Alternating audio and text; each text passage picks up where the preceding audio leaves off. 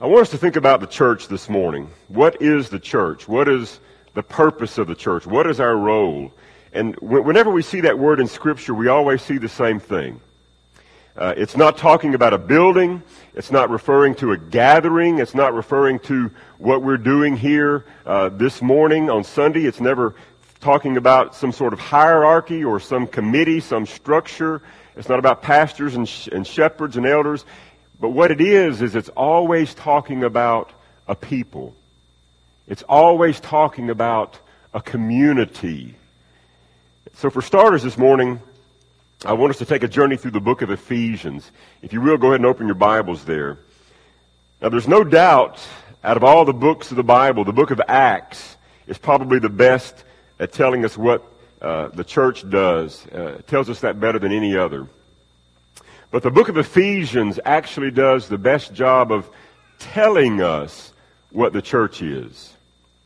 So I want to look specifically at one idea this morning in the book of Ephesians. Now, Ephesians chapter 1, chapter 2, chapter 3, Paul keeps introducing this idea of the mystery of God. There's this mystery uh, that he's going to unfold for us. And this mystery is that God has had a secret plan for all of the ages, and it's been hidden. And nobody's really understood it. Nobody's ever seen it. But now, now that mystery has been revealed to us in Christ. So in Ephesians, Paul begins to uh, unpack this mystery for us. And there are, there are at least two parts, okay, of this mystery. The first part is that God has chosen in Christ, through his death and through his resurrection, to reconcile us to himself.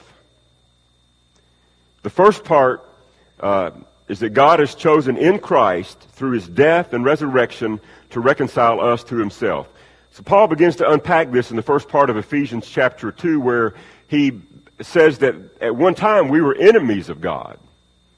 We were hostile to God, but by grace, through faith, we have been saved. And this is not from ourselves. It is the gift of God, not by works, so that nobody can boast. All of that so that we could be one with God again, so that we could be reconciled back to God. That's the first part of God's mystery. This, this unbelievable plan that God has revealed in Jesus Christ. Now, the second part of the mystery is in the latter, uh, latter half of chapter 2, where Paul explains that through the cross, God has done something else which nobody, nobody would have thought possible. God has created a new humanity. God has created a new humanity. He specifically refers to the fact that through the cross, God has torn down this dividing wall of hostility that existed between the Jews. Now, the Jews were God's chosen people, right? He has torn down this dividing wall of hostility between the Jews and the Gentiles. Those people that the Jews literally referred to as dogs. You talk about hostility, you talk about animosity. That's the way those two groups of people viewed each other. But in Christ, part of this mystery that's been hidden for all of the ages, God has torn down this dividing wall of hostility, that, that which Justin read to us just a few minutes ago. And he's taken Jew and he's taken Gentile and all of the things that would, would come between those two groups of people. And he has placed them together and he's made one new man. And he's reconciled them both back to himself. So the two parts of the mystery are that we have been individually reconciled to God and that through the cross, God has overcome the divisions in our world and he's created a new community, a new humanity that together is reconciled to God. And then we get to chapter 3 where Paul says some pretty, pretty wild things. Look with me, if you will, in Ephesians chapter 3. We're going to fast forward down to um, verse 8. Paul says, Although I am less than the least of all God's people, this grace was given to me to preach to the Gentiles the unsearchable riches of Christ and to make plain to everyone the administration of this mystery, which for ages past was kept hidden in God who created all things. Now look at verse 10. I want you to really focus on verse 10 with me. His intent, God's intent, was that now, through the church, the manifold wisdom of God should be made known to the rulers and authorities in the heavenly, heavenly realms, according to his eternal purpose, which he accomplished in Christ Jesus our Lord. Paul is saying that, that God has had this hidden plan for all eternity, and that that plan has now been revealed. The mystery now uncovered in Christ, which is that God wants to reconcile us to himself through the cross, through the death, through the burial, through the resurrection of Jesus. And he wants to create for himself a new humanity, a new people, a new people that transcend all the divisions and the evils in our world. And that new community is called the church. And God has taken this new community, this church, and he has put it on display. It's as if he has taken a spotlight and he has shined it down on the church. For whom has he put the church on display? What did our text say? To the rulers and the authorities in the heavenly realms. Isn't that what he says? His intent was that now through the church, the manifold wisdom of God would be, would be made known to the rulers and the authorities in the heavenly realms. You got to understand something about how Paul views the universe, okay? In Paul's cosmology and in, in, in the way he sees things, there are unseen forces at work in our world.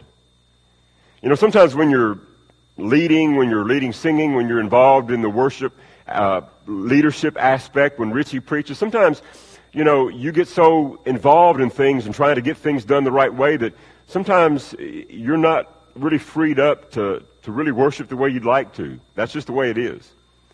As I was sitting this morning with my family and, and we were taking communion, normally I'm up here leading singing, we came to a part in that verse where it says, uh, though unseen, he meets us here in the breaking of the bread. And I couldn't even sing anymore. I had to just stop singing because I began to well up with tears and it just washed over me. Jesus is here. Christ is present. We've gathered in his name and we're around his table and he's here with us. I believe in unseen things. Do you? I believe in the Spirit of God that is present with us this morning. Christ in us, the hope of glory. You've got to understand some things. In Paul's vision, in his mind's eye, there are unseen forces that are at work in our world. And he refers to these things over and over and over again. He uses that language in his letters many times. These are the forces that are aligned against God and against God's purposes. The forces which are behind all that is broken, all that is wrong, all that is sinful in our world. Things like hatred, racism, division, anger, strife, war, disease, even death itself are all being worked by these powers and these authorities in the heavenly realms. Do you believe that? I hope you believe that. You know, I, all you have to do is, is look at the, uh, the news or read the papers. We are so blessed. We are so very blessed to live in the country that we live in.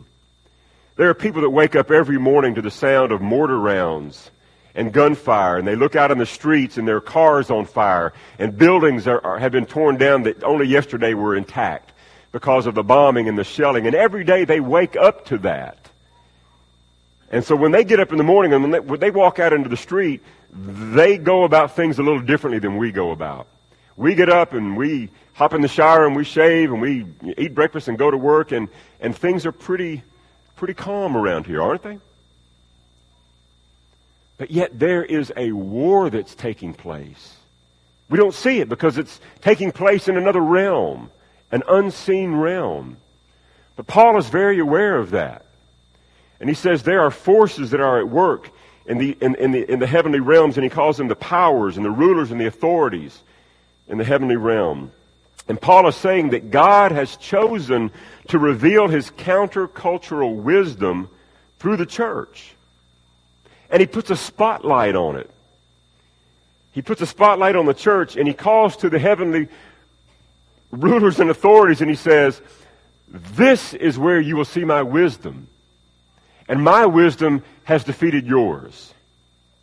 That's what's happening in the church. That's what's taking place. We are the manifold wisdom of God on display to the rulers and the powers and the authorities in the heavenly realms. And though they rule now, I mean, you only have to look around to, to see that they're doing some pretty powerful ruling in our world today. But though they rule now, their reign is short, and it is sure, and it is sure because of the cross of Christ and the resurrection of Jesus. You can say amen if you want to every now and then. Let me put it to you another way. In the Old Testament book of Job, that uh, poetic story begins with a scene in heaven where God has convened the angels around himself. And then it says, Satan,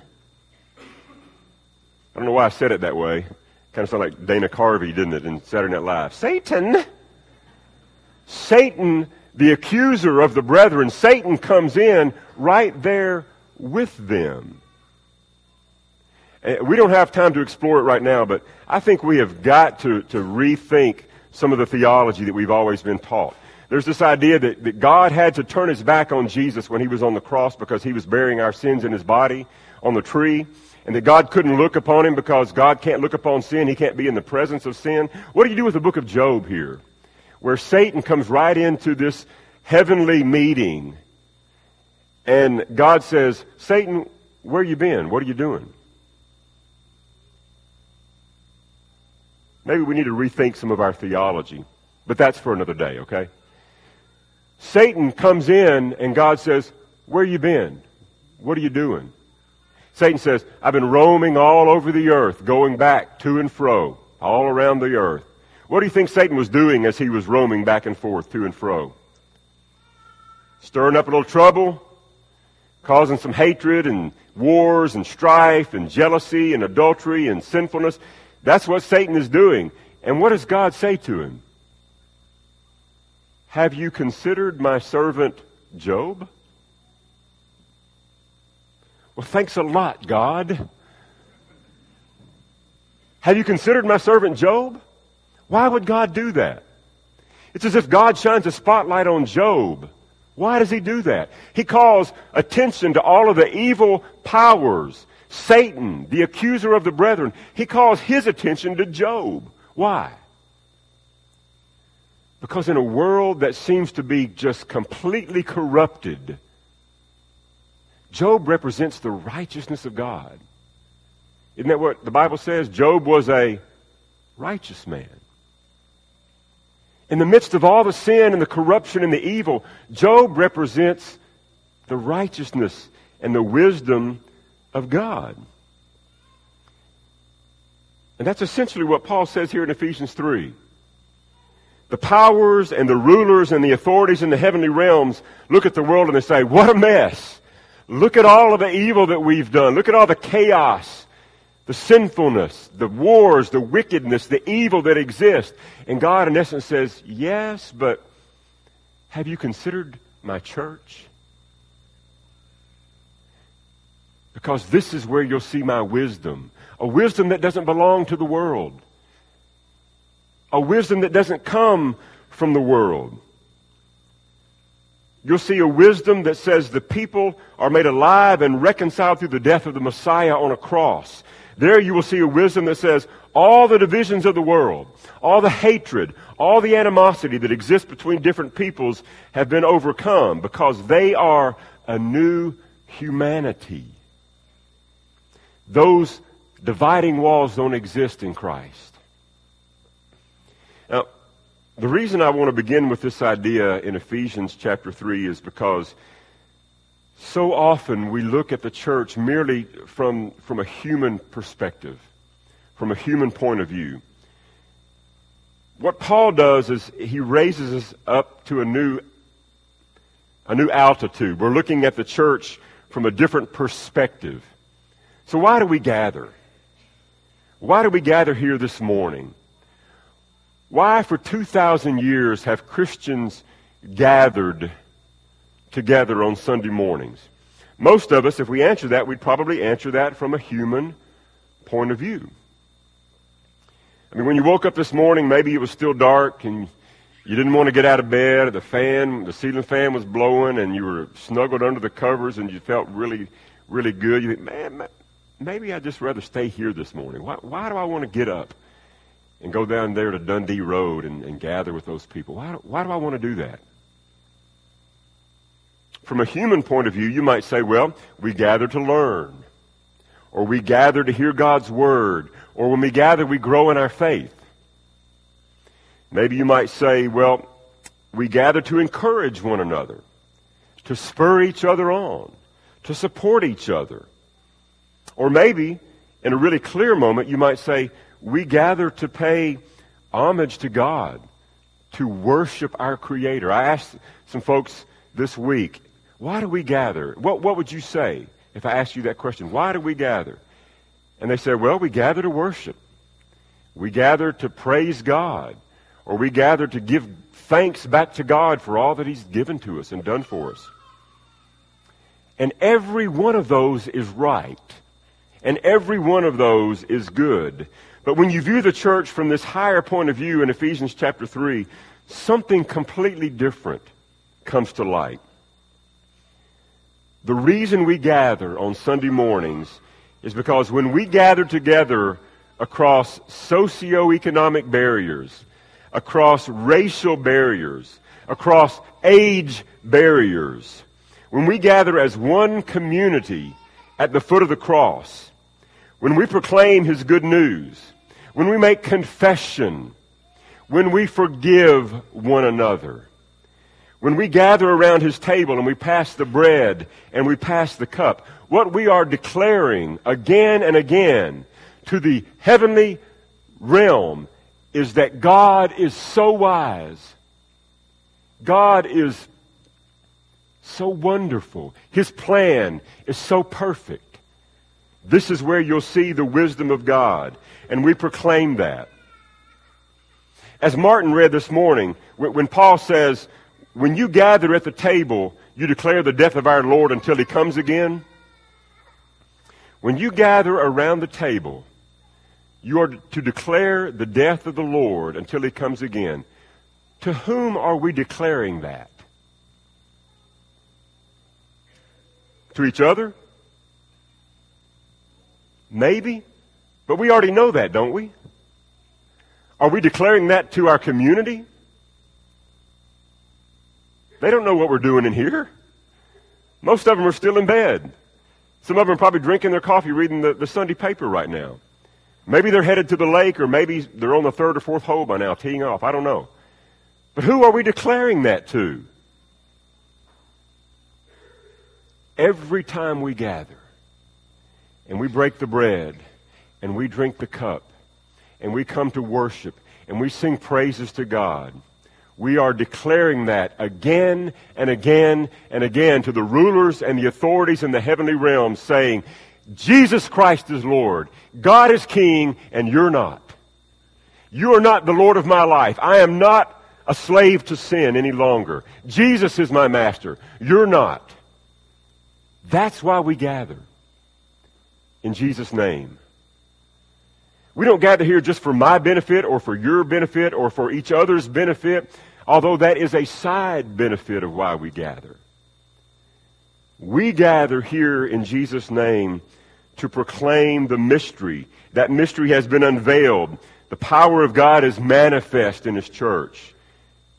And it shows that when you love me in, in the midst of all of my sinfulness, and I love you in the midst of all of your quirkiness, and we don't look at the color of each other's skin or the lack of hair or the amount of hair or the slant of our eyes or the language we speak, none of that matters in Christ.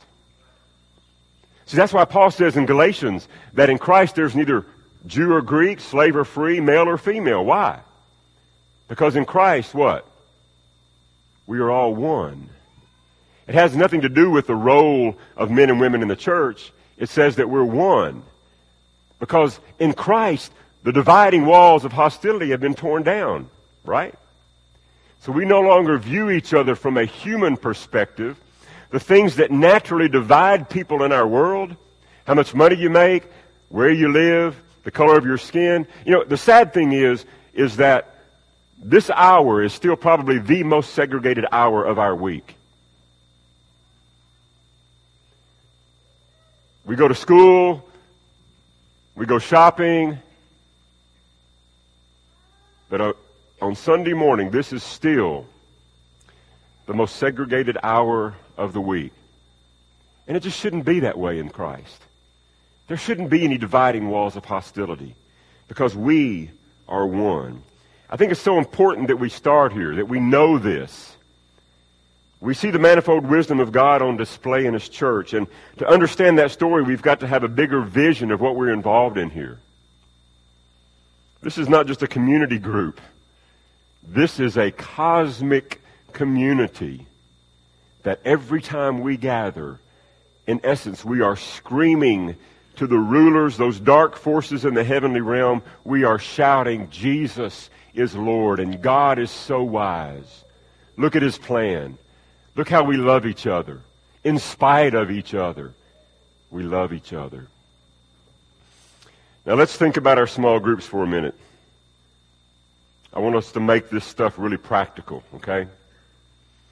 When six of us, or eight of us, or ten of us gather in your living room or around my kitchen table, it's as if God is shining a spotlight on that gathering all across the city, wherever we're meeting, in White Oak or Diana or here in Longview or in the South Side, wherever we're meeting, it's like there, there's a spotlight that is shining down as you're gathering in those chairs or around that kitchen table, you're sharing a meal together.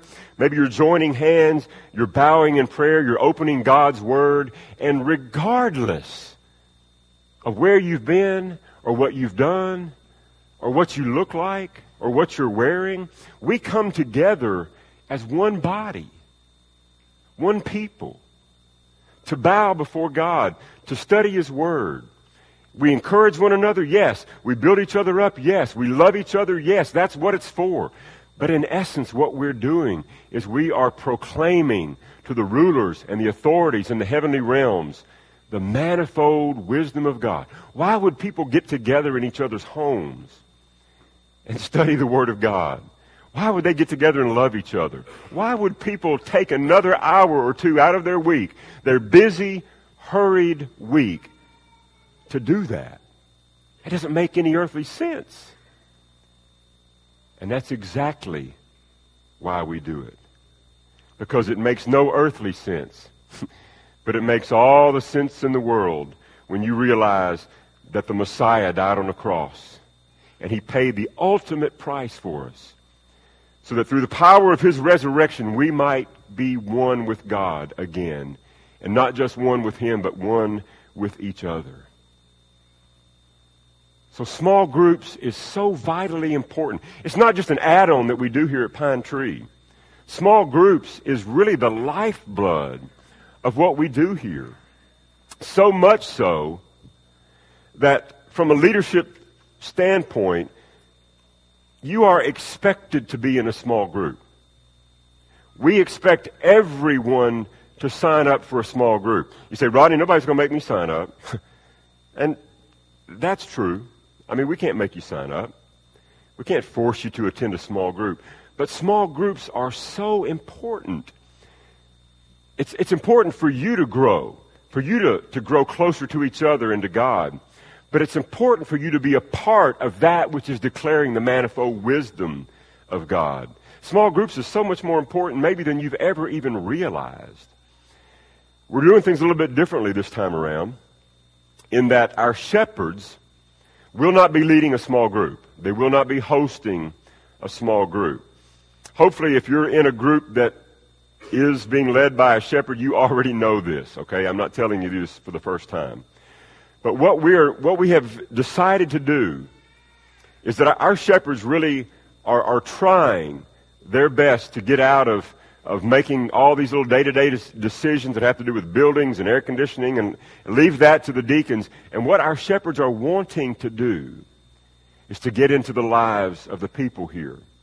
So that when you have something to rejoice about, when you have something that needs prayer about, that you know who our shepherds are and you feel comfortable and you feel close to them. Ever how many small groups we end up with, 18, 20, 24, I don't know how many it's going to shake out to be. But what we're going to do is we're going to divide those amongst our six shepherds. So each shepherd will have three, maybe four groups that they will rotate around. So the first Sunday of the month, uh, they'll have, they'll take their four small groups or three or whatever it is, and they'll go and they'll visit that one and they'll be a part of your small group. They're not there to spy on you. They're not there to see if you completed the lesson, but they're there to love you, to get to know you, so that you get to know them. And then week two, they'll rotate to another small group. So theoretically, in the course of a year, at least once a month, you'll have an elder to be a part of your group, to sing with you, to pray with you, to study with you, to love you. And that is going to be just another way, another help that our shepherds can get to know you and get to shepherd the flock here better. Let me say this. It's okay. I've, I've talked to God about this this week, and He has revealed to me that it's okay for you to change groups. I'm just telling you. I've been praying about this, and that's the feeling that I'm getting, is that it's okay. What, what I'm finding is that people here love each other deeply. And when they've been in a small group with each other for two, three, five, ten years, man, it is a strong, strong bond. And you know what? I love that. I think that's awesome. I think we should celebrate that we've got a church full of people that have found those kind of bonds and love each other deeply and from the heart. But let me, let me say this. There was a time when you weren't in a small group with those people, right? and you got to know them for the first time, right? And now after two or three or five or ten years, you love them really deeply and you're like, we're not changing groups. Well, let me just say this. You can still love those people. You can still go camping with them. You can still go out to eat with them. If you change and, and, and get to know some other people in a new group, that doesn't mean that you can't love those people still. But you just might open yourself up to learn to love some new people, get to know some other people. Gary Carden was telling me, said for years, every time we, we, we flipped around, we would, we would change groups because we just wanted to get to know more people. The thing about it is, in a church of 400, 450, 500, you just can't know everybody. That's one of the reasons why we do small groups. Because you can get to know 6, 8, 10, 12 people. So this is the time if your leader's putting pressure on you saying, you're not changing, you're not leaving my group, you tell him that the word has come down, that it's okay. I'm just telling you. I've been praying about this, and that's the feeling I'm getting.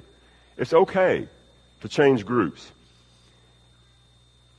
Let me wrap this up. My watch says it's 9:12, literally.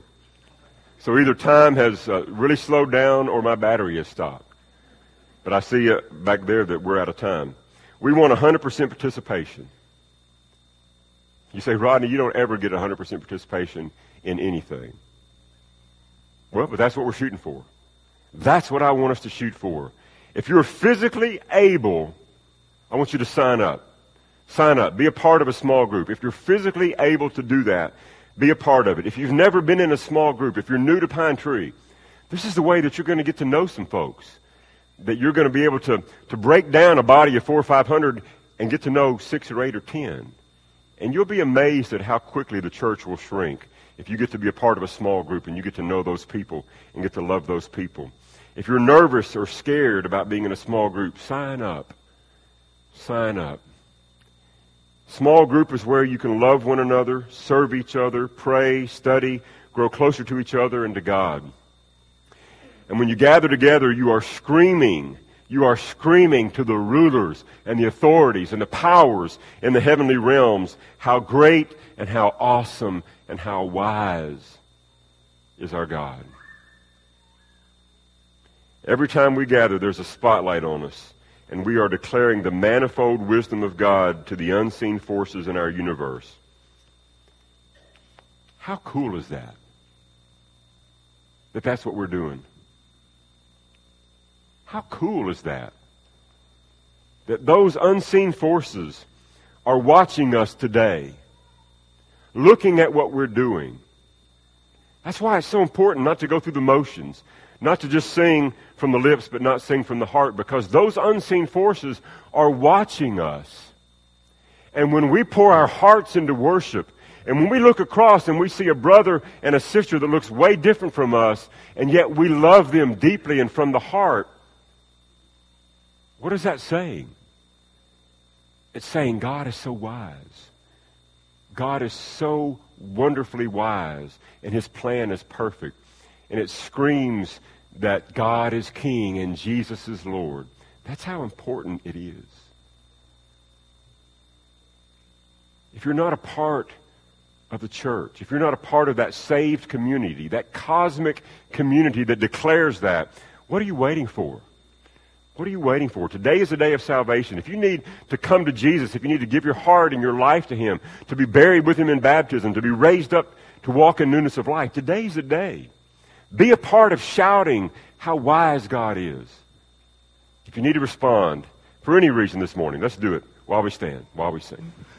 When we walk with the Lord in the light of His word,